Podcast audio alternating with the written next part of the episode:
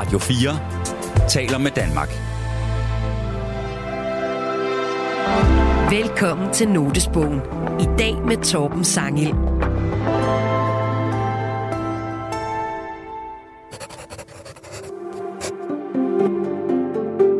Jeg tager noter, når de kommer til mig, og jeg enten har pen og papir eller en computer ved hånden.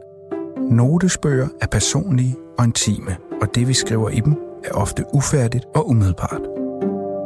Mine noter er sjældent bare sådan stikord. Det er som regel tankerækker, hvor det ene tager det andet, og det går som regel ret hurtigt. Vi har inviteret tre mennesker ind, der har et særligt blik på verden. Mennesker, der betragter vores kultur og omsætter det til værker, tekster og dramatik. Det er journalist Torben Sangel, dramatiker Line Knudsen og forfatter Kasper Kolding Nielsen. Det er klart, at de ting, jeg beskæftiger mig med i mit arbejde, er også dem, der fylder mange af mine noter. I dag er det Torben Sangel, der åbner sin notesbog. Det kan være comedy, det kan være kunst, det kan være følelser, det kan være psykologi. Det kan sådan set også bare være tanker om livet og det at leve, eller debatter derude og sådan noget. Velkommen til Notesbogen på Radio 4.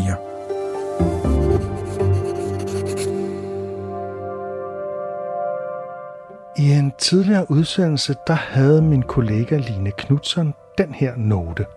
Jeg opdager, at jeg er så optaget af ikke at være optaget af kendte, at man jo må sige, at jeg er helt vildt optaget af kendte. Line, hun omgås mange kendte, og hun vil gerne have, at den her kendthed ikke skal spille nogen rolle. Hun har faktisk ageret politimand, hvis der var nogen, der var starstruck, men så har hun så måttet erkende, at det jo netop betyder, at hun er optaget af kendthed. Så man kan altså ikke undslippe kendtheden, uanset om man dyrker den eller går meget op i ikke at dyrke den. Og det bringer mig til min første note. Status er overalt, men det kan være svært at indrømme, at man selv er præget af statusspillet. Også når det gælder kendte mennesker. Hvorfor fylder det så meget, og hvorfor er det så svært at indrømme? Det var min note, og den vil jeg gerne uddybe. Jeg har læst en bog om status af Will Storr, der hedder The Status Game, altså statusspillet. Her påstår han, at vi alle sammen er præget af store eller små statusspil. I skolegården, hvor nogle af de seje er populære, mens andre er dem, som ingen vil lege med. På de sociale medier, hvor de giver status og har mange følgere og får mange likes. Ja, faktisk, så snart man ser sig selv udefra og overvejer, hvordan andre ser på en, så er man bevidst om statusspillet. Når man ser sig i spejlet, når man gør sit hjem pænt, fordi der kommer gæster. De færreste mennesker er fuldstændig ligeglade med, hvordan andre ser dem, om de får respekt. Så vi søger hele tiden at opnå status i andres øjne på den ene eller den anden måde. Og når vi så taler om kendte mennesker, så bliver det hele forstørret. Og det er den type status, det skal handle om i den her udsendelse. De kendte, ja, de har jo en meget høj status, som de også hele tiden bliver gjort opmærksom på. Der bliver hele tiden lagt mærke til dem, og de skal ikke træde meget ved siden af, før det bliver bemærket. Driften mod at opnå status og smerten ved at miste den, det er sådan nogle helt fundamentale biologiske størrelser, ifølge ham her, Will Storer. Og det er ikke kun skidt, siger han. Der kommer mange gode ting ud af, at folk de søger status. Især dem, der søger status ved at forbedre menneskehedens vilkår, altså dem med de store visioner, eller dem, der skaber stor kunst. Det kan godt være, at de delvis er drevet af status, men det gør ikke deres bedrifter mindre.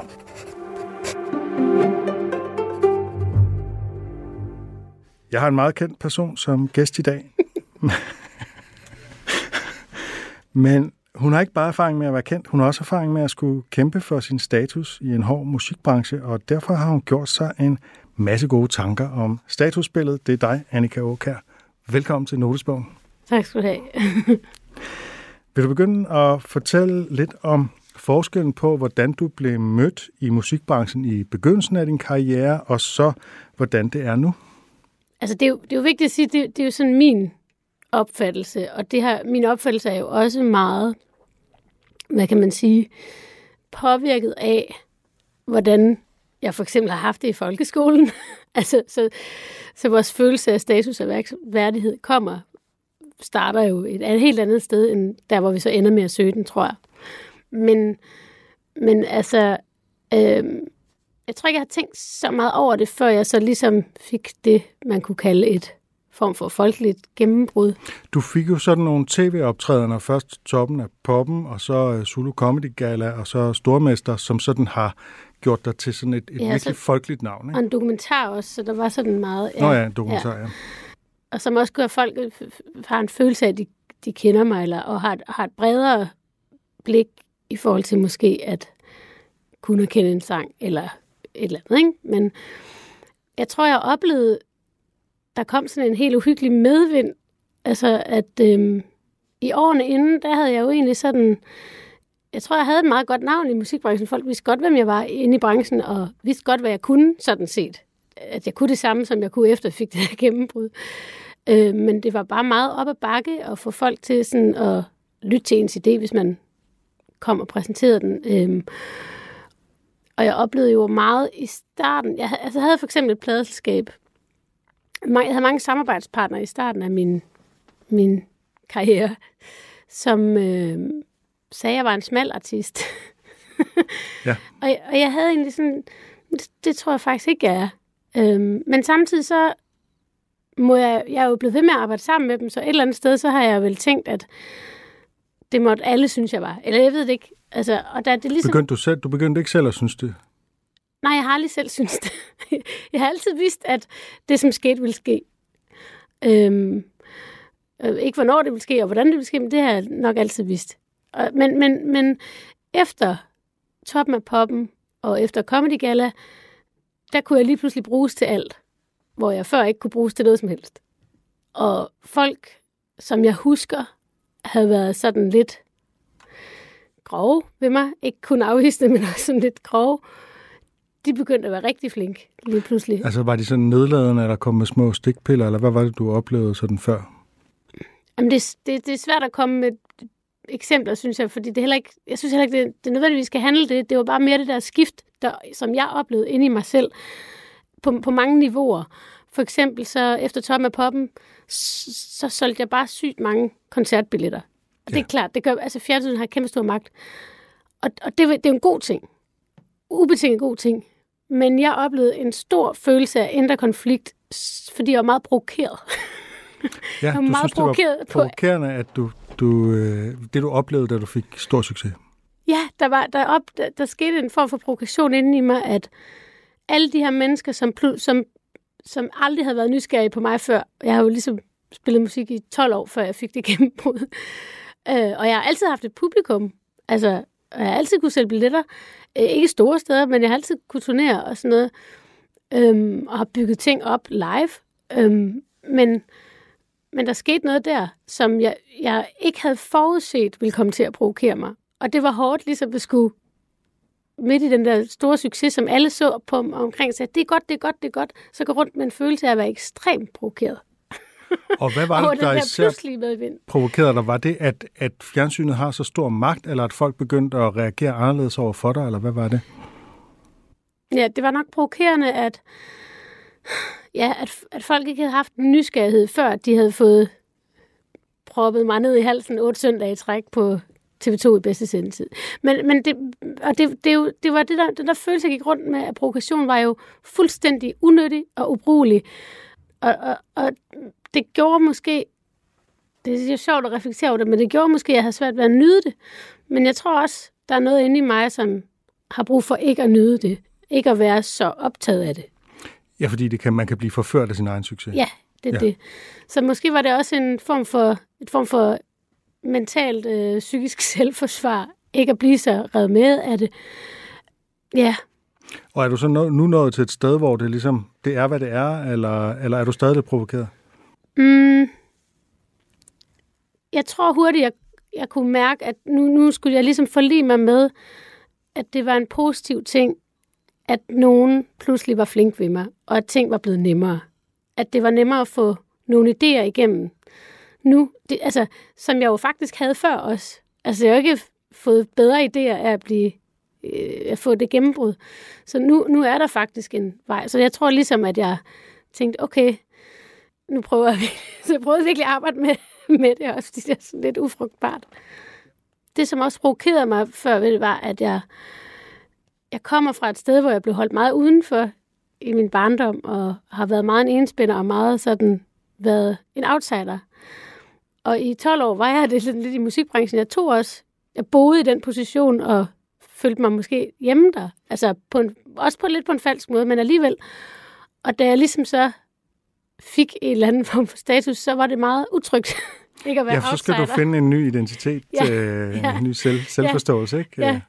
Øh, så det, det, øh, det, det, det siger jo også virkeligheden meget om mig, og det, men det er også vigtigt at sige, fordi at, øh, som du siger i starten, at vi tillægger folk helt enormt meget øh, Øh, status, og hvis man tillægger dem status, så tillægger man dem også øh, i virkeligheden et falsk overskud, som de ikke nødvendigvis har. Og, og det kunne jeg mærke, at det synes jeg også var svært at tage på mig. Altså, og det nægter jeg faktisk at tage på mig, at fordi at jeg er lykkes med noget, så skulle jeg have et større menneskeligt overskud end andre. Øh, jeg føler alligevel, at jeg har, på en måde har fået det, men det har taget noget tid og noget refleksion og at blive det, og blive tryg i, i den nye rolle. Du lytter til Notesbogen på Radio 4. Jeg kunne godt tænke mig at spørge dig om, hvor, hvor fedt det egentlig er at være kendt. Øh, altså, vi kunne ligesom tage det sådan, hvilke fordele og privilegier er der ved at være kendt, og hvilke bagsider er der? Fordi der er jo formentlig begge dele. Hmm. Øhm, Så hvis vi tager privilegierne først. ja, altså jeg hørte en sige for nylig, som sagde til mig, jeg kender ikke nogen, der er kendt, der kan lide at være kendt. Og så, så tilføjer i hvert fald ikke nogen, jeg kan lide. Så dem, der, dem, der Men- for meget kan lide at være kendte, de, ja, der er ja. et eller andet med dem. Ja, Hvad det- er det, der er med dem? det er vel en følelse af, at de har søger en form for, for, for, for hul status, fordi der er statusen i alene det at være kendt, frem for at have skabt noget, der gør dig kendt, som er dit eget. Ikke? Og så var der faktisk så jeg bare sådan et interview med Jerry Seinfeld for nylig, som siger, at øh, hvor de snakker om at være kendt, og at det ikke er sjovt, så siger han, prøv at høre, luk nu røven. Det er fedt. og der var bare noget meget fedt ved det, at han sagde det. Han sagde, at der er kæmpe mange privilegier, og det, at man kan godt blive så fokuseret på alle de træls sider, at man, man ligesom At man nærmest bliver privilegieblind på en, en særlig måde. Ja, det tror jeg, især hvis man har været i det længe, eller sådan. Øhm, Jeg men, tænker, at, at en af privilegierne er den enorme opmærksomhed, man får, og flere, med det kommer der jo flere jobmuligheder. Altså, du, du, Ja. jeg ved, du bliver ringet og tilbudt alle mulige ting, som du bliver spurgt, om du vil være med i, og siger Ja. nej til det meste. Det er, nå, det er en privilegeret Ja, position, det frem det, for at det skulle det. hige efter, Ja, ja, hvor ja. må jeg ikke godt være vært? Så er det Ja, ligesom om, ja, jeg skal lige finde ud af, hvad jeg vil være vært på, ikke? ja, ja, ja. Eller om jeg vil være vært, ikke? Altså, Ja, overhovedet, ja. øhm, ja, og det var faktisk det, der var voldsomst der i 2019. Det var, at fordi med toppen af poppen, så fik jeg en form for kendthed inden for mit eget felt. Så fik jeg tilbudt rigtig mange flere koncerter. Det kan jeg godt finde ud af at afvikle. Det har jeg gjort i mange år. ja det, er kan ligesom, jeg finde ud det af, er hvor- bare mere af det samme, større ja, af det samme. præcis. Men da Comedy Gala kom, så blev jeg tilbudt alt mellem himmel og jord. Jeg fik, altså som du siger, jeg, jeg kunne være vært på, jeg fik tilbudt at være vært på alt andet end nærmest TV-avisen. Ja, og det er det eneste, jeg vil. Ej, præcis. ej, Og det er nyhederne i dag med Annika Aukær.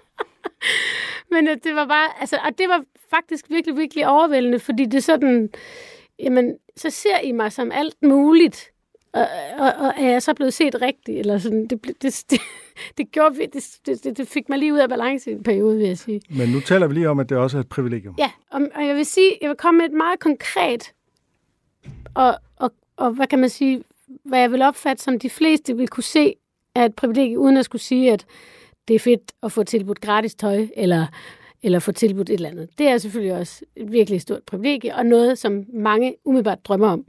Men jeg havde en oplevelse, som jeg tænkte meget over, som var, jeg var oppe ved, øh, ved købmanden i mit sommerhus, og, øh, og så har jeg købt nogle ting, så har jeg glemt min pung. Øh, og jeg havde heller ikke min telefon med, så kunne jeg heller ikke MobilePay. De har heller sådan en MobilePay-løsning. Og øh, det er ikke fordi, der er så langt til køberen, så jeg kunne godt lige køre hjem og hente det. Men så, så står der hende bag mig i køen, som så siger, jeg, jeg vil godt lægge ud for dig. Og så bliver jeg jo glad. Øhm, og så, øh, og så siger jeg, skriv lige dit nummer ned, så mobile er der, når jeg kommer hjem. Ja, ja. Og sådan noget. Og, øh, jeg bliver sådan, jeg skal nok, jeg skal nok gøre det. Det var 200 kroner eller et eller andet, ikke? Så siger hun, jamen selvfølgelig, jeg ved hvem du er, siger hun så. Ja. og, og, og, og, så kom jeg hjem, og så mobile jeg de der penge, og, og så tænkte jeg vildt meget over det. Fordi hun ville ikke have tilbudt mig at betale, hvis ikke hun vidste, hvem jeg var. Det, det er tydeligt. Og det tænker jeg, ej, hvor var det privilegieagtigt, så at fordi jeg er kendt, så, kunne hun, så ville hun gøre det for mig. Men der var også sådan det der med, da hun sagde, jeg ved jo, hvem du er. Altså, hvis jeg ikke havde betalt hende, så kunne hun jo hænge mig ud. Så det var også sådan et element af en følelse af social kontrol over det. at jeg ved jo, hvem du er. så var sådan en lille trussel, eller sådan. Og så kunne hun... Så jeg tror hun, ikke, hun har, har ment det sådan. Nej, nej, overhovedet ikke. Overhovedet ikke. Det, det ved jeg godt. Ja, Men der var bare noget i den der...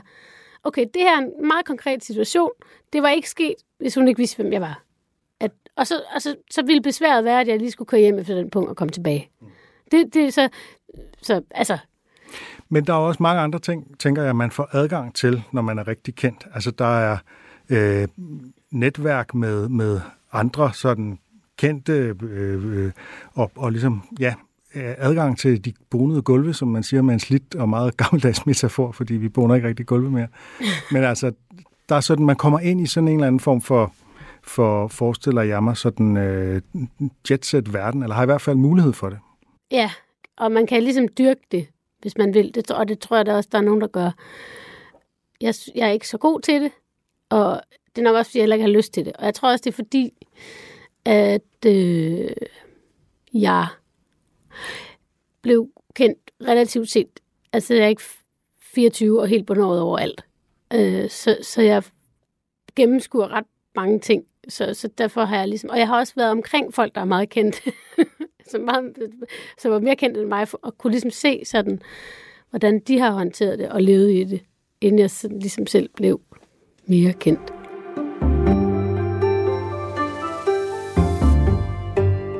Og lad os tale om, øh, om de nederen dele. Altså, mm. den der opmærksomhed, som jeg nævnte som privilegium, det kan jo også, og du har jo faktisk været inde på det med dit eksempel med, med mobile pay, ikke? Mm. Uh, det kan også være sådan lidt en, uh, det kan også føles som en slags overvågning. Ja. Altså, at uanset, uh, altså, hvis alle ved, hvem man er på gaden, så ser alle også, hvad man gør. Så man kan mm. ikke bare være inkognito og ja. begå små fejl, og så bliver der ikke lagt mærke til det, eller ingen ved, hvem man er. Og sådan ja. ja, ja, det er jo den der følelse af, at øhm, når hende så jeg på gaden, hun, hun så træt ud. Eller, altså, du, ved, altså, du lægger ikke mærke til, at andre mennesker ser træt ud, eller ser godt ud. Eller, altså, men det er en konstant vurdering af, af dine personer, om var du flink, øh, eller var du ikke flink, eller altså... Og hvor bevidst er du om det, når du går ned ad gågaden i Roskilde? Det er jeg meget bevidst om, tror jeg. Altså... Og hvad gør du så? Forsøger du at se mere imødekommende ud, end du ville gøre, hvis du var i New York og ingen kendte dig? Altså, jeg har faktisk været meget lettet over, at jeg var meget god til at være øh, ikke så selvbevidst. Øh, I hvert fald ikke, når jeg er hjemme i København og sådan noget. Men hvis man ligesom kommer andre steder hen, så, så, så er det tit sådan, at så får man en, en opmærksomhed, og så bliver man gjort selvbevidst. Og så, så overvejer jeg vel lige, hvordan, hvordan man har det den dag, og om man kan rumme det. Øhm, mm, ja. Og i vores dage med... Øh, Folk, der går rundt med smartphones osv., så, videre, så mm. kan man jo også øh, øh, tage selfies og, filme hinanden, øh, og det er jo også noget, de kendte tit er ude for. Er det ikke rigtigt? Jo, jo, jo, altså, jeg tror, på et tidspunkt sagde Jan Gindberg noget om det, at han, at han har været kendt før smartphones rise. Og han siger, at det var sgu okay dengang, og, og man kunne skrive en autograf, og hvis folk ikke havde en kuglepen, så kunne de ikke få en, og så siger man bare hej. Ja. Øh, men nu, nu hvor folk har et kamera på sig hele tiden, og dermed et, en underlig følelse af krav på et billede, fordi de har et kamera, og man er der. Altså en selfie? Så, ja, så føler jeg, så, så jeg føler mig som sådan en papfigur, der går rundt. Ja. Øhm, og det synes jeg faktisk... Som, er, som man kan tage trofæbilleder af. Ja, ja, som man ja. bare lige... Altså, og jeg tror, øhm, jeg arbejder meget med lige nu, og har gjort det i noget tid, at takke nej til folk og sige, jeg har fri i dag, eller ikke lige i Ja. dag, eller sådan. Øh, øh, og, og Så hvilke, hvilke tidspunkter er det okay øh, for dig at, at ligesom øh, tage sådan en selfie, og hvilke tidspunkter er det øh, irriterende? det kan jeg ikke vide. Det kommer Nej. meget an på, hvordan jeg Okay, har så det. du mærker simpelthen efter, når du bliver spurgt. Ja. Så tænker du, okay, er det, er det okay nu, eller har jeg behov for at være i min egen Ja, boble? og, og for eksempel så, hvis jeg er et sted, hvor der... Altså, det der tit er, det er, hvis jeg er et sted, hvor der er mange mennesker, så øhm, er det jo sådan, at hvis der er en, der får lov at tage et billede, så vil alle. Og hvis, der er en, den, hvis, hvis man afviser den første, så er der ikke andre, der spørger. Så det er også et spørgsmål, hvor lang tid vil du lige bruge her. Men, men for mig har jeg erfaret, og det er jo meget følsomt, hvordan er den første, der spørger om et billede, hvordan spørger vedkommende om det? Fordi det betyder rigtig meget for mig, hvordan folk egentlig henvender sig. Om så jeg kan der er finde af- nogen, der, Ja. der henvender sig sådan, som om, at det, Ja, det har de krav på. det har de krav på. Ja. Øhm, Det lyder irriterende. ja, det er meget, det er meget voldsomt. Øhm, egentlig. Øhm, og så, altså for eksempel efter koncerter, der vil jeg gerne tage billeder med folk. Mm. Der, der, er det ligesom, der har vi jo også en forbindelse. Det er jo ikke sådan... Altså, Men, men lige inden en koncert er måske ikke så fedt. Nej, overhovedet ikke. Nej. Nej, det, fordi der er man en anden. Der er man ligesom... Og man er sat op til, og man er fokuseret på koncerten og så videre, ikke? Ja, man skal jo... Altså, folk er ikke klar over, hvor meget det kræver at stå på en scene, tror jeg. Og, og, og hvor meget man har på spil. Øhm, de tror, at det er sådan, fordi man har gjort det mange gange, så, så kan man overskue alt, også lige op til. Det, det, det, har jeg, det har jeg lært. Altså, jeg har tidligere troet for eksempel, at mine ældre kollegaer, der var meget mere erfarne end mig, havde det sådan nu, at nu, nu er det lige meget. Men jeg, men jeg har ligesom lært, at det, det tror jeg faktisk bliver ved for de fleste. Og det er også fordi, at erfarne øh, performere, de kan virke meget afslappet på scenen. Det kan du mm. også, og du spiller endda også lidt på det.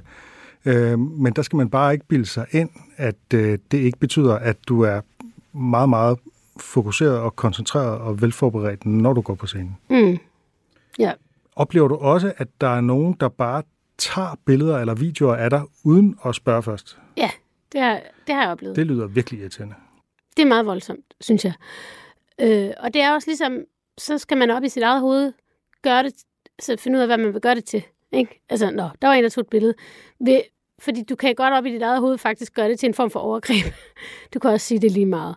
Men, men du kan ikke sige, at du ikke bliver udsat for det. Øhm, det er faktisk kun, det er lidt paradoxalt, men det er faktisk kun folk over 50, tror jeg, jeg har oplevet gøre det, som ikke har nogen etikette omkring det. Okay, så, så de, dem, der er oppe i alderen, de har ikke øh, forståelsen for, for grænser i samme grad som de yngre. Ikke, ikke når det kommer til teknologi. Jeg ved, jeg ved det ikke. Altså, jeg skal ikke, nu skal ikke, det er bare min erfaring. Ja, ja. Men, men jeg har for eksempel oplevet, at Det der er jo var selvfølgelig en... statistisk. Det er jo kun nogle få, der gør det her, går jeg Ja, stærkt ja, ud fra. ja, ja, men for eksempel, så, du ved, så, så var der en, der tog et billede af mig, og så opdagede jeg det. Så blev hun skamfuld, kunne man se på hende. Og så siger jeg til hende, øh, så siger jeg, du må meget gerne spørge, inden, inden du gør det. Ja, ja, ja, ja det skulle jeg have gjort. Øhm, Ja, og det, fordi- er- det er meget hårdt at være mig, og så sætte en dame på 55 på plads. Så Eller måske en- er en stor fan, men genert eller et eller andet. Men ja, på den eller, anden side... eller bare, altså, bare se en kendt. Det var faktisk, jeg tror faktisk, at de mest respektfulde henvendelser, jeg får, det er fra dem, der er store fans. Ja, og dem de andre, de, de skal bare nogle- have en, et ja, trofæ. Se, jeg ja. så en kendt på gaden. Og, og det er faktisk det, der er voldsomt. Det er sådan, jamen jeg har set hende i fjernsyn, jeg kender ikke hendes musik, eller går ikke op i, om hun har det godt, var jeg lige ved at sige. Altså, jeg holder ikke af hende på den måde. Så, men jeg skal lige have et billede. Det, det er der, Ja. ja. hvor jeg oplever, at det er værst. Ja. Øhm, og, og det er der, hvor jeg, hvor jeg siger nej, faktisk. Og der kan man jo godt øh, i sidste ende opleve, at det nærmest er som om, at der går en masse paparazzier rundt med deres mobiltelefoner i lommen. Øh, ja.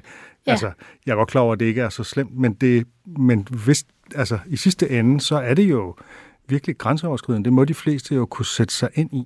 Ja, plus at der er alle de der sladdersider, som folk sidder og skriver anonymt på, så hvis man har... Ja, så hvis man piller Hvad- næse på gaden, og Ja, eller tager et bliver, billede, så bliver kan det set en med, historie. med en eller anden.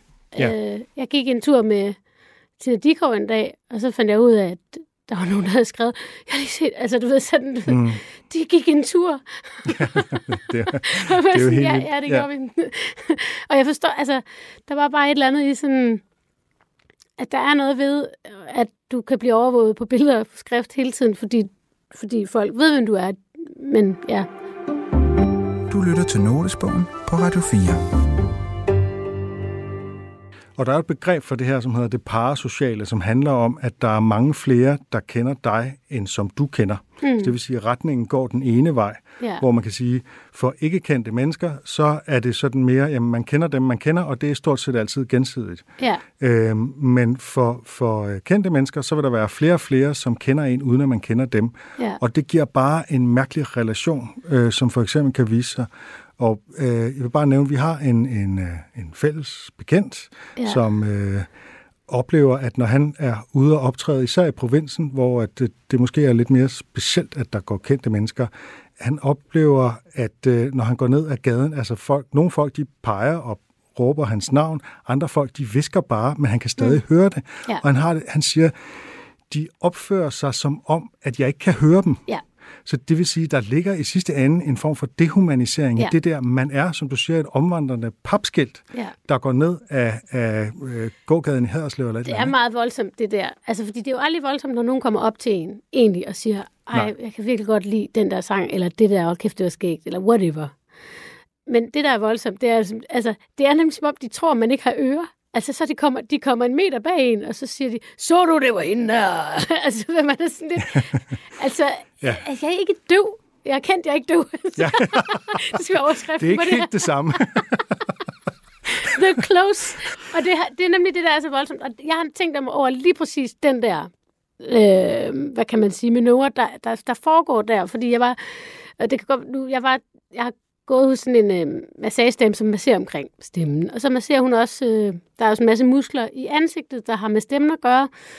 Øh, og øh, som hun siger, at dit ansigt, hvis du er i dit frygt flys, frys mode, som er dit, øh, jeg kan ikke huske parasympatiske og sympatiske, jeg kan ikke huske, Ja, det er så det sympatiske. det er sympatisk. Altså, det, du er Det er dit, det, hvor du er Ja. anspændt, og du er Ja. sådan I dit ro- i sidste du ende et roligt- et stressmode. Ikke? ja, et roligt nervesystem og et Ja. uroligt nervesystem. Og, øhm, og når du er i dit urolige nervesystem, så fryser dit ansigt sådan lidt, fordi du skal... Og så kan du faktisk heller ikke så godt kommunikere, hvis dit ansigt er frossen. Og når du skal synge, skal du kommunikere. Og for at kunne synge frit, så øh, skal du faktisk være i dit helt, helt, helt rolige nervesystem. For at kunne præstere. Og det at så gå på scenen, det er jo det modsatte af at være i sit rolige nervesystem. Det er at være i sit frygt og flys, øh, frys. Altså, så det vi har lært at gøre, os der lever af optræde, det er, at vi har faktisk lært at komme tilbage i det rolige nervesystem i en situation, som er meget urolig. Øh, og det er en kæmpe øvelse, og det er også derfor, der er så få, der gør det. Det er også derfor, folk siger, når, altså, at de, de er mere bange for at tale offentligt, end at dø. Ikke? Altså, det, der er sådan nogle... Øh, altså, så, så det er derfor, der er så få, der kan det i virkeligheden. Øhm, men det, der så sker, når man så bliver kendt, det er jo, at den scene så ligesom er alle vegne. Øhm, at, at det der med, at, at lige pludselig så, så, så har du ikke den der meget trygge tilgang, hvor du, hvor du performer heller ikke, når du går på gaden jo. Altså, så du er ikke ligesom i dit element, hvor du kan blive tryg i det utrygge. Øh, og, og derfor så bliver du ligesom, så, så, så kommer du i en stresssituation. Og, og det, der sker der, altså kognitivt, når der er nogen, der går forbi dig, og du kan se, de visker til hinanden, de kigger på dig, de visker til hinanden og siger noget om dig, så ved du jo godt kognitivt, du kan sagtens sige til dig selv, "Men det er jo en positiv ting, fordi jeg har succes, fordi whatever. Men det, som nervesystemet mærker, det er jo, fordi det der, det, det er noget, man gør mod, mod folk, man mobber også, og som man udstøder. Ja. Det er nøjagtigt samme handling. Og derfor, øh, så er det jo øh, ur, ur inde i sig selv helt, helt en følelse af at blive udstødt. Og derfor så må, det, det tænker jeg må være, må være et af budskaberne, øh, inden vi går videre, at øh, for, hvis folk prøver at forestille sig det der med, at alle ligesom går og visker om en og tager billeder om en og sådan noget, så tror jeg, at de fleste kan sætte sig ind i, at det må være ret ubehageligt. Ja, det vil man Øh. ikke så gerne ud i. Det vil man ikke så gerne ud, og det skal folk tænke på, når de gør det. Altså, at det er ikke en papfigur, der går der. Hmm. Det er et menneske øh, med rigtige følelser, og, øh, Og som, kan have en dårlig dag, og som, som kan kan have en god dag. en dårlig dag. Eller som kan have, have et dårligt forhold til sin far, eller sin mor, eller sin hund. Eller... Og vi ved jo, øh, at stress er et problem i branchen, og øh, jeg tænker også, at meget af det, øh, de problemer, der er med alkohol og stoffer og sådan noget, handler mm. om at takle det pres, der er på Ja. at være performer og kendt. Ja. Altså, som er ligesom de der to sider af den mønt, når man optræder og har succes. Ikke? Mm.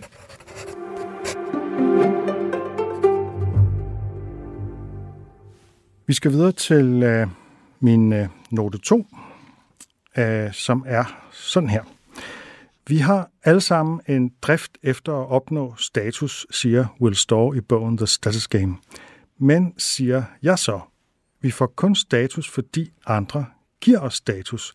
Så for at hele statussystemet kan gå op, så må vi have en lige så stærk drift mod at give andre status.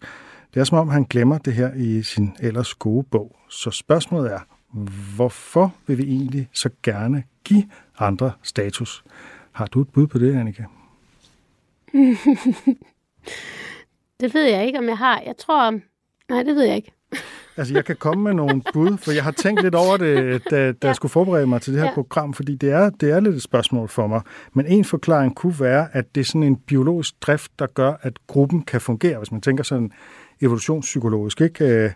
Altså, at det er vigtigt, at for at vi kan kunne fungere i grupper, sådan, mm. øh, så er det vigtigt, at vi anerkender nogle ledere, og der er et statushierarki, i øvrigt ligesom i en abeflok osv., ellers så vil vi bruge alt for meget energi på at slås hele tiden, fordi alle bare vil være ledere. Hmm. Øhm, det er sådan en mulig forklaring. En anden forklaring kunne være, at vi føler, som er mere psykologisk, vi føler, at vi på en eller anden måde får del i den status, som vi anerkender. Altså, at Ja. hvis jeg er Depeche Mode-fan, så skinner noget af deres coolness øh, af på mig. Øh, det samme kunne gælde andre typer. Øh, hvis Greta Thunberg eller Barack Obama, så, så føler jeg mig som, som et, et godt menneske. Det er det, der hedder dydstatus. Eller hvis man beundrer nogen, der er kloge, eller veltalende, eller dygtige håndværkere, eller hvad det nu er. Ikke? Så man viser både sig selv og andre, at man har de rigtige værdier ved at hylde det, som man opfatter som de rigtige mennesker, de dygtige mennesker. Ja. Og sådan noget, ikke? Klart. Jamen, det tænker jeg også meget på, det der med, altså den der måde, man er som teenager med, at for eksempel, at hvorfor musik for eksempel er så definerende i de der formative år. Og det er, fordi man bruger musik til ikke nødvendigvis at- vise, hvem man er, men i hvert fald vise, hvem man ikke er, ved, ved hvad man i hvert fald ikke kan lide. ja, det er nok, altså, så det er nok meget en del stærkt. af det. Ja. Men det, Men og, det er, og det, som er vigtigt for mig at understrege, når, når man taler om det her, fordi musik har betydet så meget for mig, det er, at den musik, man vælger, øh, det kan nogle gange komme til at lyde som om, at det gør man ud fra en eller anden, så kan man være den og den livsstil, og det er der måske også nogen, der gør. Mm. Men for mange er det altså også fordi, at det er den musik, som virkelig bare klinger ind i en, og som man har nogle store oplevelser med. Og derefter vil man så gerne markere det, fordi det føler man af en selv. Og det, det bliver så i anden række ens identitet, men at det i første række kan være, at man faktisk har haft nogle virkelig store musikalske oplevelser med den her musik. Det kan jeg i hvert fald skrive under på, at det Ja. er, har været min guideline hele vejen igennem. Ikke? Ja, altså jeg synes jo, at for eksempel i musik er meget, der er meget, meget status omkring, øh, for eksempel i, Dan- altså især i Danmark omkring genre, og hvad for nogle stat, genre har status, og hvad er lavstatus at lytte til, og sådan noget. Og det synes jeg heldigvis er blevet sådan lidt opløst de senere år, men, men det har der for eksempel været meget i min ungdom, som har jo gjort, at de formative år, hvor jeg også selv begyndte at skrive sange, så havde jeg ligesom sådan en følelse af, at jeg skulle igennem et eller andet pensum.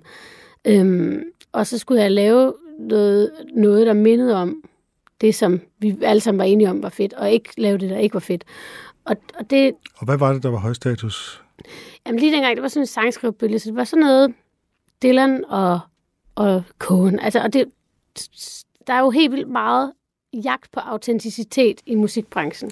Yes. Og, og det, øh, det synes jeg simpelthen er så giftigt, uh, især når folk ikke kan gennemskue det, at, at ja, så du siger, du kan blive autentisk af at sige, at du lytter til det der, og ikke det der. Mm. Ikke? Um, og der tror jeg selv bare, jeg kom til sådan en konklusion for, det ved jeg ikke, 10-15 år siden. Jeg var sådan, jeg havde noget musik, jeg virkelig godt kunne lide, da jeg var barn. Og det, det havde jeg, jeg kunne lide den musik, uafhængig af, hvad andre sagde, jeg skulle kunne lide. Og det er den musik, jeg kan lide. Altså, det er ikke fordi, jeg sådan, Ja. så kan man godt brede det ud, og man kan ligesom være nysgerrig på andre genrer, også noget, man ikke nødvendigvis sådan lige... Men, men det, det vil jeg ønske på en eller anden måde, at alle mennesker lige vil spørge sig selv, hvad kan jeg lide, da jeg var barn. Udover Baby Shark selvfølgelig, men nu er den i hovedet, nu er den i hovedet for folk. Men, Inget af lillebror, ja. men, men det, det kan jeg bare huske. Altså, og det, det synes jeg bare, og det har jeg så vendt meget tilbage til de senere år, også når jeg selv skriver musik, for, for ligesom at mærke, jamen okay, det er spændende det her. Du lytter til Notesbogen på Radio 4. Hvem kan du som voksen blive starstruck over? Jamen, jeg har jo egentlig aldrig drømt om at blive musiker eller sangskriver. Det, det på en eller anden måde er jeg sådan taget sådan underligt rullefald ind i. Men Det går meget godt. jeg blev smidt ud af den bil, som hed skuespilskolen, og så, så rullefaldede jeg ned i musik. Ja. Nej, men jeg tror... Så derfor så jeg har ikke, jeg har aldrig været starstruck, når jeg mødt nogle musikere. Øh, og jeg har mødt de fleste i Danmark i hvert fald. Men jeg bliver det med skuespillere, fordi det var det, jeg gerne ville være engang selv. Så jeg kan godt blive det med, med nogen, så bliver jeg sådan... Ja. Men jeg ved dog, at der alligevel er et eller andet med Thomas Helmi. Nå ja. Jeg tror, jo, okay, så, altså, Søren Salmonsen, Thomas Helmi og, og, og sådan noget, altså, og, og der mødte, mødte Sørensen, og, og når jeg møder Anne Lind og så videre. Altså, men det var fordi, det er sådan nogen, der,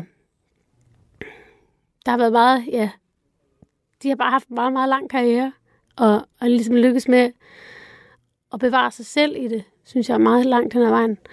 Øh, så det kan jeg godt blive over. Men, men, og, og, men det, der, hvor jeg bliver sådan skør af det, var jeg lige at sige, det er, når jeg finder ud af, at de ved, hvem jeg er.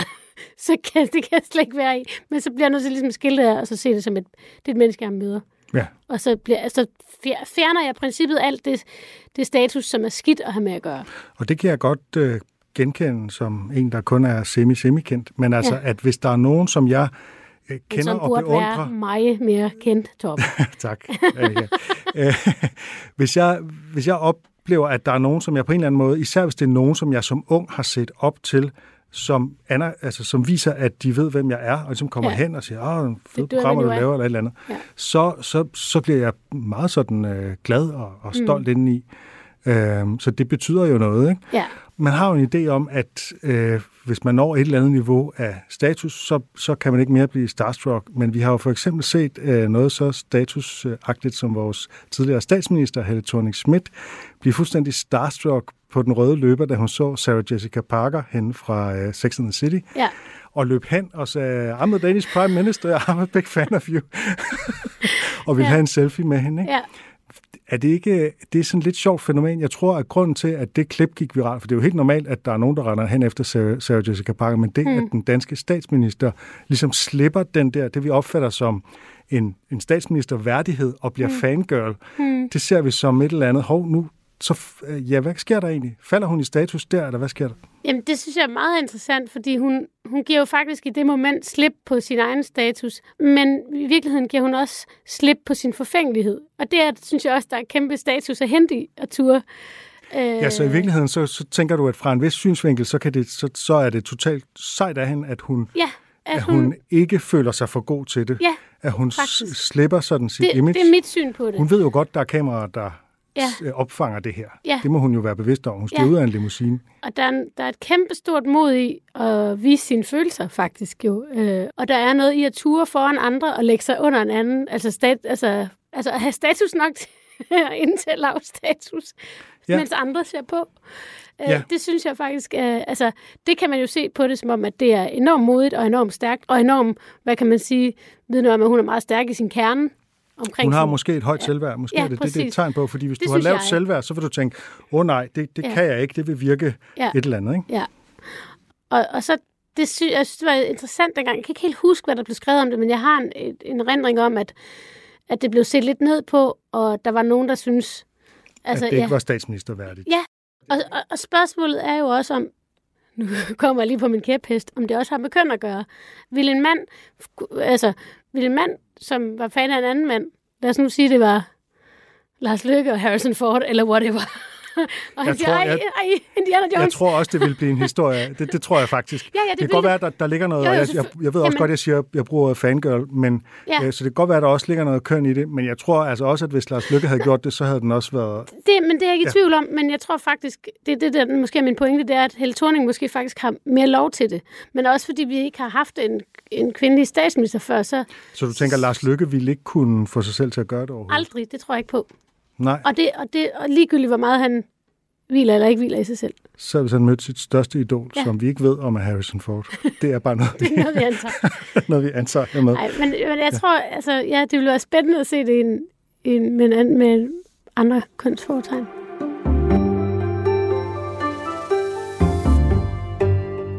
Nu vil jeg gerne øh, fortælle en anekdote, der måske kan være med til at illustrere, hvor kompliceret det her er, øh, men som samtidig udmærker sig ved, at vi begge to er med i den, og det er jo de bedste anekdoter. øh, vi to var sammen inde og se David Sedaris, som er en amerikansk humoristisk forfatter, som vi begge to beundrer, der læste op af, af sine bøger inde i Bremen. Og bagefter, der stod vi så i kø for at få signeret de bøger, vi havde købt. En meget lang kø, og vores del af køen stod nærmest stille, og jeg skulle hjem til min øh, Der var nogle danskere, Datter. der ikke havde ordentlig køkultur. køkultur, som vi var ret sure på.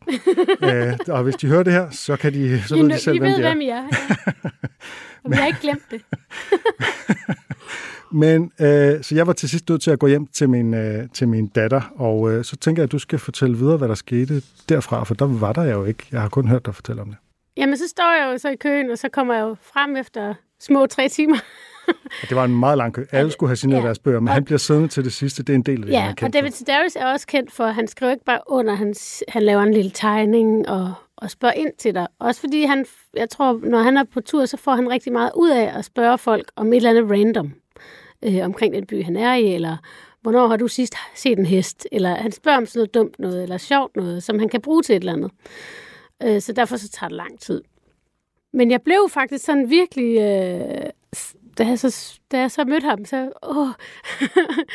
og så skete der så det, at øh, så jeg havde din bog, og så jeg købte to bøger og en til mig selv, så, så skulle jeg ligesom have, jeg har fire mere, det er i orden. Ja, ja, og hvem er den her til? Og så øh, jeg købte en til Huxi, øh, min ven, Huxi Bak, øh, og så, så spurgte han, who is Huxi? Øh, og så siger han, hvor kender du ham fra, spørger han så. Jamen, vi har lavet et show sammen, siger jeg så. Og så siger han, er du i showbiz? Og så bliver jeg sådan, ja. Og så, og så er der så en, en eller anden, måske fra forlaget eller et eller andet, som så siger til David, hun er faktisk meget kendt. Ja. og så bliver jeg så flov på en eller anden måde, og, øh, og, og selvbevidst, og, og, og, og så ved jeg ikke, hvad jeg skal sige, fordi det er ligesom, jeg har jo ligesom indtaget en, en status, og det var også rart for mig at have den en starstruck status, så det der med, at jeg så ble, Ja. blev jeg. altså sådan, jeg ved ikke, det var, det var en ret sjov... Og hvordan Situation. reagerede David Sedaris? Nå, men han, han, øh, han synes, det var spændende, han ville gerne høre om det, og skrev også så sødt i min bog, sådan, jeg vil gerne se dig optræde en dag, og, sådan, og det, det var meget kært. Øh, og så skyndte jeg mig bare væk, fordi jeg var blevet flov. Men så var der en, der skrev til mig dagen efter, at... Øh, og hun havde jo så genkendt mig i køen, og så hun havde stået... Øh, hun, hun snakkede med ham bagefter, og han havde så spurgt hende, "Nå, hvem er hende der? She seemed very nice. og så blev jeg også så glad på en eller anden måde for det. Ja. Ja, så, så ja. Og det er jo det, som... Øh, det, er jo, det er jo også det, mit, mit spørgsmål handlede om. Hvad er det egentlig, vi søger her? Men man får, man får del i et eller andet. Ja. Jeg er også glad for, fordi det, som han så skrev i min bog, det er, at han, øh, han savnede mig og Ja. sådan noget, ikke? at jeg ikke var der. Ja. Øhm, og jeg ved jo godt, det er ren, altså, det er jo Ja. rent professionel koketteri. Ikke? Ja. Øh, men alligevel er jeg glad for, at det står i min bog, at David Sedaris har savnet mig. Jamen, det er Og også det er, jo en, det er jo en mærkelig... Det er jo gavmildt, det er jo Ja. generøst, det er jo generøst, at han Ja. sidder så mange timer. Altså, det er jo, Ja. det er jo i virkeligheden en lige så stor del af hans performance, som at stå på scenen. Men det er Ja. så, hvad det er. Men det er bare den der... Øh, det, det, det, er sådan, det er fedt at have en bog, hvor han øh, giver mig en hilsen, selvom han ikke aner, hvem jeg er. Ja, Jamen, jeg tror også, det der med, når man bliver starstruck, så handler det også nogle gange om, jeg tror, det, der skete for mig der, det var den der forbundethed, jeg føler med hans måde at se verden på, og min egen måde at se verden på. Øh, Nu siger jeg, jeg føler, at vi ville være venner, hvis, vi, hvis det var. Ja, og, men det tror jeg, at mange føler, hvis de idoliserer ja, ja, nogen, ja, eller, præcis. eller øh, har nogen, de Der beundrer. er også mange, der har så har skrevet, man hende, den der hende vil jeg bare gerne drikke en flaske rødvin med. Jeg tror, vi vil være gode venner. Altså, du ved, sådan, Nogle gange er er der sådan så sådan, at man tænker, at der er nogen, Ja. man beundrer, hvor man tænker, nej, vi vil nok, vi vil nok ikke være gode venner. Jeg, Ja, Jeg Ja, håber, præcis, at ja. mange Bob Dylan-fans er klar over, at, At det vil at de- de vil ikke være rigtig gode venner. det var, ja, det ved jeg ikke. Det må du snakke med dem om. Jeg gider ikke snakke med dem mere.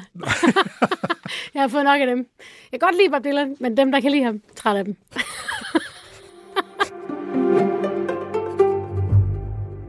Nu skal vi så til den uh, tredje note, uh, som er endnu en anekdote, som uh, jeg har været lidt inde på før i et tidligere program. Uh, jeg var engang til en fernisering, hvor min ledsager, hun bagefter talte om, hvor mærkeligt det var, at alle lod som om, at Klaas Bang ikke var til stede i lokalet.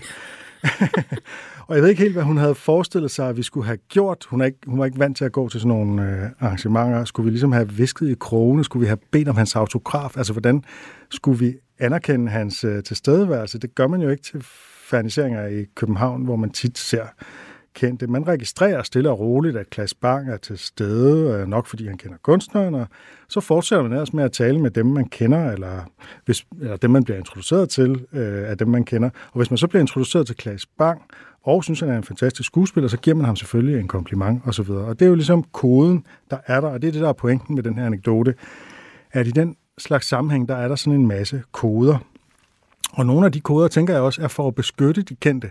Fordi, som vi har talt om, er det måske ikke fedt for Klaas Bang, hvis alle bare står og glor på ham, eller står i en lang række for at komme hen og hilse på ham og sige, øh, øh, du er Klaas Bang, og du er fantastisk, og sådan noget. Mm.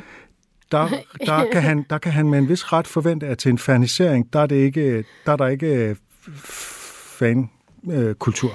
Ja, men det er vel også noget at gøre med, at han er dukket op til noget, som ikke handler om ham. Ja. Og så, så Ja, ja, hvis nu det var hans egen, hvis nu Ja, han havde skrevet en bog, Præcis, og ja. så ville det jo være noget andet. Ja, det Men det. netop fordi det, er, det, var, det var kunstneren Peter, der skulle shine den Ja. dag, ikke? Ja, og jeg tænker også, det, det, det er meget for, ja, du, der er noget med det der med, altså, når man lader som om en kendt ikke er kendt, så er det, så er det på en eller anden måde også for, at man kan øhm, vise det hensyn, at i dag holder du fri, og, Ja. og, du, og du kan bare være et almindeligt menneske sammen med os. Men, men det, der er sådan en dobbelt effekt i det, fordi det kan også være sådan det der med, at, at man nægter at anerkende. Altså jeg har også oplevet nogen, som, som lod som om, de ikke vidste, hvem jeg var. Ja. Og så efter tre kvarter samtale øh, tilkendegav, at de godt vidste, hvem jeg var. Og det er jo... Det, det er synes jo, jeg er sådan lidt, der er synes jeg, man skal spille med åbne kort. Jeg har faktisk selv en semi-semi kendt som mig, har faktisk oplevet det. Ja, ja. Og det synes jeg er, øh, det, det bliver jeg altid lidt skuffet over. Ja. Altså, hvis man ved, hvem nogen er, så, så stå ved det. Altså, Ja, ja, ja. Så er det heller ikke mere. Men jeg, altså, men jeg kan godt forstå øhm, behovet i den, den, der kommer til at gøre det. Det er vel, fordi de gerne vil tale med en som et almindeligt menneske, og så når de har fået det, hvad de vil have, så kan de sige, jeg vidste godt. Altså, det, Ja. det, er jo, det er jo sådan et... Altså, men, men de vil også... De tror nok, de gør en god ting i virkeligheden. Øhm, eller også så handler det også om deres eget ego, og, Ja. og jeg vil ikke lægge mig under, eller... Det er sådan meget... Ja, det er sgu meget komplekst, synes jeg. Jeg tænker bare, man, man kan godt man kan godt give den kendte, hvis man taler med en kendt, man kan godt give den kendte øh, øh, luft og frihed, og samtidig bare lige anerkende, jeg ved godt, hvem du er, men nu har vi en samtale Ja, om det her. Men det kræver, det kræver simpelthen, at du er øh, kvik. det, siger, det er ikke, fordi jeg siger, at der er mange, der ikke er det, men, men, men både at kunne anerkende og samtidig gi- give luft, er jo en, det er en meget svær social bevægelse i, i momentet. Og, Ja. og det, det, det, det kræver noget at kunne det. Det vil jeg faktisk påstå. Det er en god pointe, Annika. Ja. Du lytter til Notesbogen på Radio 4. I dag er det Torben Sangel, der åbner sin notesbog.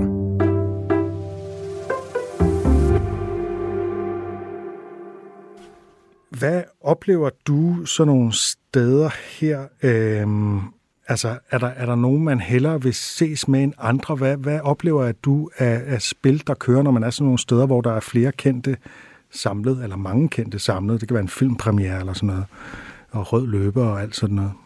Ja, ja, altså, jeg prøver på ikke at tænke så meget på det, når, når, jeg, når jeg... Jeg befinder mig for det første ikke så tit i det.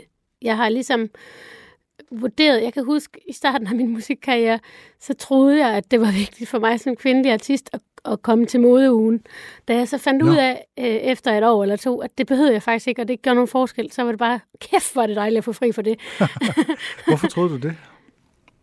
der er mange kvindelige artister, som, som er til modeugen. og som sidder der på de der rækker. Og, og så, så det, det var ligesom, men det er det, jeg har skrevet under på. Og da jeg ligesom fandt ud af, at det behøver du slet ikke komme til. Ej, hvor dejligt. Og, og, og så, så er det også helt vildt dejligt selvfølgelig at blive inviteret til alle de her premiere. Det er det, uden tvivl. Men jeg har også øh, nået til et sted i min karriere, hvor jeg kan betale for en biograf lidt selv. Ja. og hvis filmen er inspirerende nok, så kan jeg ovenikøbet trække den fra. Så på den måde, så, så er der flere glæder. Jeg skal bare nævne den på scenen, er det ikke sådan der? Jo, eller ja, I don't know. Så jeg kommer ikke til de der rød løber ting. Og det er mest fordi, at jeg ikke gider at, at beskæftige mig med den presse, der er der. Ja, fordi det er måske det sidste, jeg vil tale om. Det er det her med, at nogle af dem, der er til stede sådan nogle steder, og nogle af dem, som man også oplever, når man er kendt, er jo ikke kun almindelige mennesker på gågaden i Haderslev. Det er også pressen, altså især visse dele af pressen, som interesserer sig for kendte og for, hvad kendte går og laver og sådan noget. Ja. Hvordan oplever du det? Er det et pres? hver gang jeg er til et arrangement, jeg skal til, så går jeg ikke på rød løber. Øh, fordi det, det har jeg også, ligesom med modeugen er kendt, jamen, som musiker, der, der betyder det ingenting at være i de blade. Du sælger ikke flere plader, du sælger ikke øh, flere koncertbilletter. Du, du bliver måske mere kendt, du får et mere kendt ansigt, og, men, men, det, men for eksempel synes jeg, der anerkender jeg, at det øh, er meget vigtigt for skuespillere at stille sig op på den røde løber. Fordi som skuespiller er det meget vigtigt, at dit ansigt er kendt. Det giver mere arbejde. Det er et helt andet game, som de skal indgå i, vil jeg, Ja. vil, altså, medmindre ja. de har så stor succes, at de ikke behøver det længere. Ja. Så det er sådan, så jeg har aldrig nogensinde rigtig sådan, udover til min, en filmpremiere, jeg, hvor jeg selv er med og ikke kan Ja. undgå. Men selvom du ikke kommer på den røde løber, så kan du jo ikke helt øh, undslippe pressen. Altså, der bliver jo skrevet øh, historier om dig, og der bliver jo skrevet historier i det hele taget om kendte, når de gør et eller andet. Ja. som, som, som nogle pressefolk synes er bemærkelsesværdigt nok. det, som har været meget grænseoverskridende for mig, og kontroltabsagtigt, ved at blive, altså, det har virkelig, det er, at lige pludselig, før har jeg givet interviews, og så har jeg fået lov at læse ting igennem, Ja. og det er kun ting, jeg selv har sagt, der står, og alle mulige ting.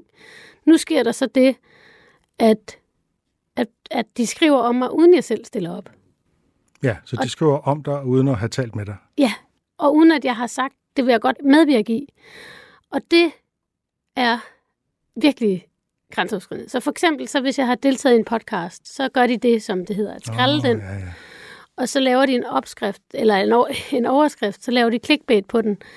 Øhm, Og så lyder det, som om du har talt så til... lyder det, som om jeg har talt med dem, om ikke? det nu er ekstrabladet eller ser og hører, eller Ja. hvad det er, ikke? Og så vil jeg sige, at en anden grænseoverskridende ting, det er ligesom, hvis du køber, øh, jeg købte et sommerhus, øh, og der er jo så noget, der hedder tinglysning, som så er offentligt. Øh, og det betyder, at de, har, de kan se, at jeg har købt et sommerhus. Øh, og så det vidste jeg godt, det kendte jeg andre, der havde været udsat for, så nu vil der komme en, en historie om det, hvis de synes, jeg er interessant nok. Det er så, hvad det var. Det var jeg forberedt på. Men hvad jeg ikke var forberedt på, det var, at de havde også sendt en fotograf op og taget et billede af mit Ja, sommerhus. er det sommerhus? Ja. ja det er Og også det, øhm, grænseoverskridende. det kan jeg simpelthen blive så vred over. Øh, Jeg har ikke grænser for, hvor, hvor, hvor sindssygt jeg synes, det er. Og Jeg ved godt, at det er en ting, og det er noget, som alle synes, at du er kendt, og du har de privilegier, og det, det følger med. Og det har jeg ligesom en form for vigtig pointe til. Jeg har meget stort behov for, at folk ved, at når der står noget om mig, og også højst sandsynligt andre, øh, som laver det samme som mig, i de der meget kulørte blade, så har vi sådan set sjældent selv nogensinde stillet op til det. Det synes jeg har været en, en rigtig svær ting at navigere i, efter jeg så er blevet sådan et nyt level af kendt. Fordi jeg har altid givet interviews, og altid, men altid får lov at læse ting igennem, og altid samtykket. Og nu, nu kommer der så en hel masse presse, som jeg bestemt ikke samtykker til. Og det er, det er svært at forklare, hvor voldsomt det er. Jeg kan kun snakke med, med folk, som faktisk selv blev udsat for det, om det. Øh, det, det, det, det, det er voldsomt. Vi kunne tale længere om det her, men øh, vi skal simpelthen øh, til at runde af. Tusind tak, Annika, fordi du vil øh, tale med om status og kendthed. Selv tak.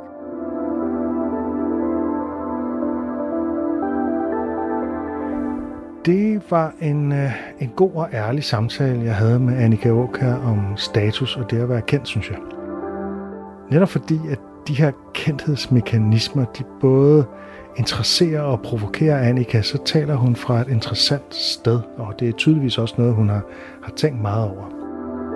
Der er et aspekt, som vi ikke nåede at tale om, nemlig statusfaldet. Altså lige så meget som vi stræber efter at få status, lige så ondt gør det at miste den. Og hvis man er meget kendt, så sker det her statusfald oven i købet i al offentlighed. For eksempel hvis man bliver skandaliseret og cancelled, som det hedder på nudansk. Men måske er det emne, altså statusfaldet, faktisk stort nok til et helt program. Det vil jeg i hvert fald overveje. Du har lyttet til Notesbogen på Radio 4, og i dag var det Torben Sange, der delte sine noter om kendthed og status med sangskriver Annika Åkær. I næste uge kan du høre Kasper Kolding Nielsen dele sin note om kunstig intelligens med digital strateg Peter Svare. Der er en kæmpe industri af mennesker, som har en interesse i at tale AI op. Iværksættere og firmaer, som skal skaffe investorer, konsulenter, der skal sælge foredrag og løsninger, redaktører, der skal sælge nyheder, og også forfattere som mig selv, som skal skrive spændende og uhyggelige historier.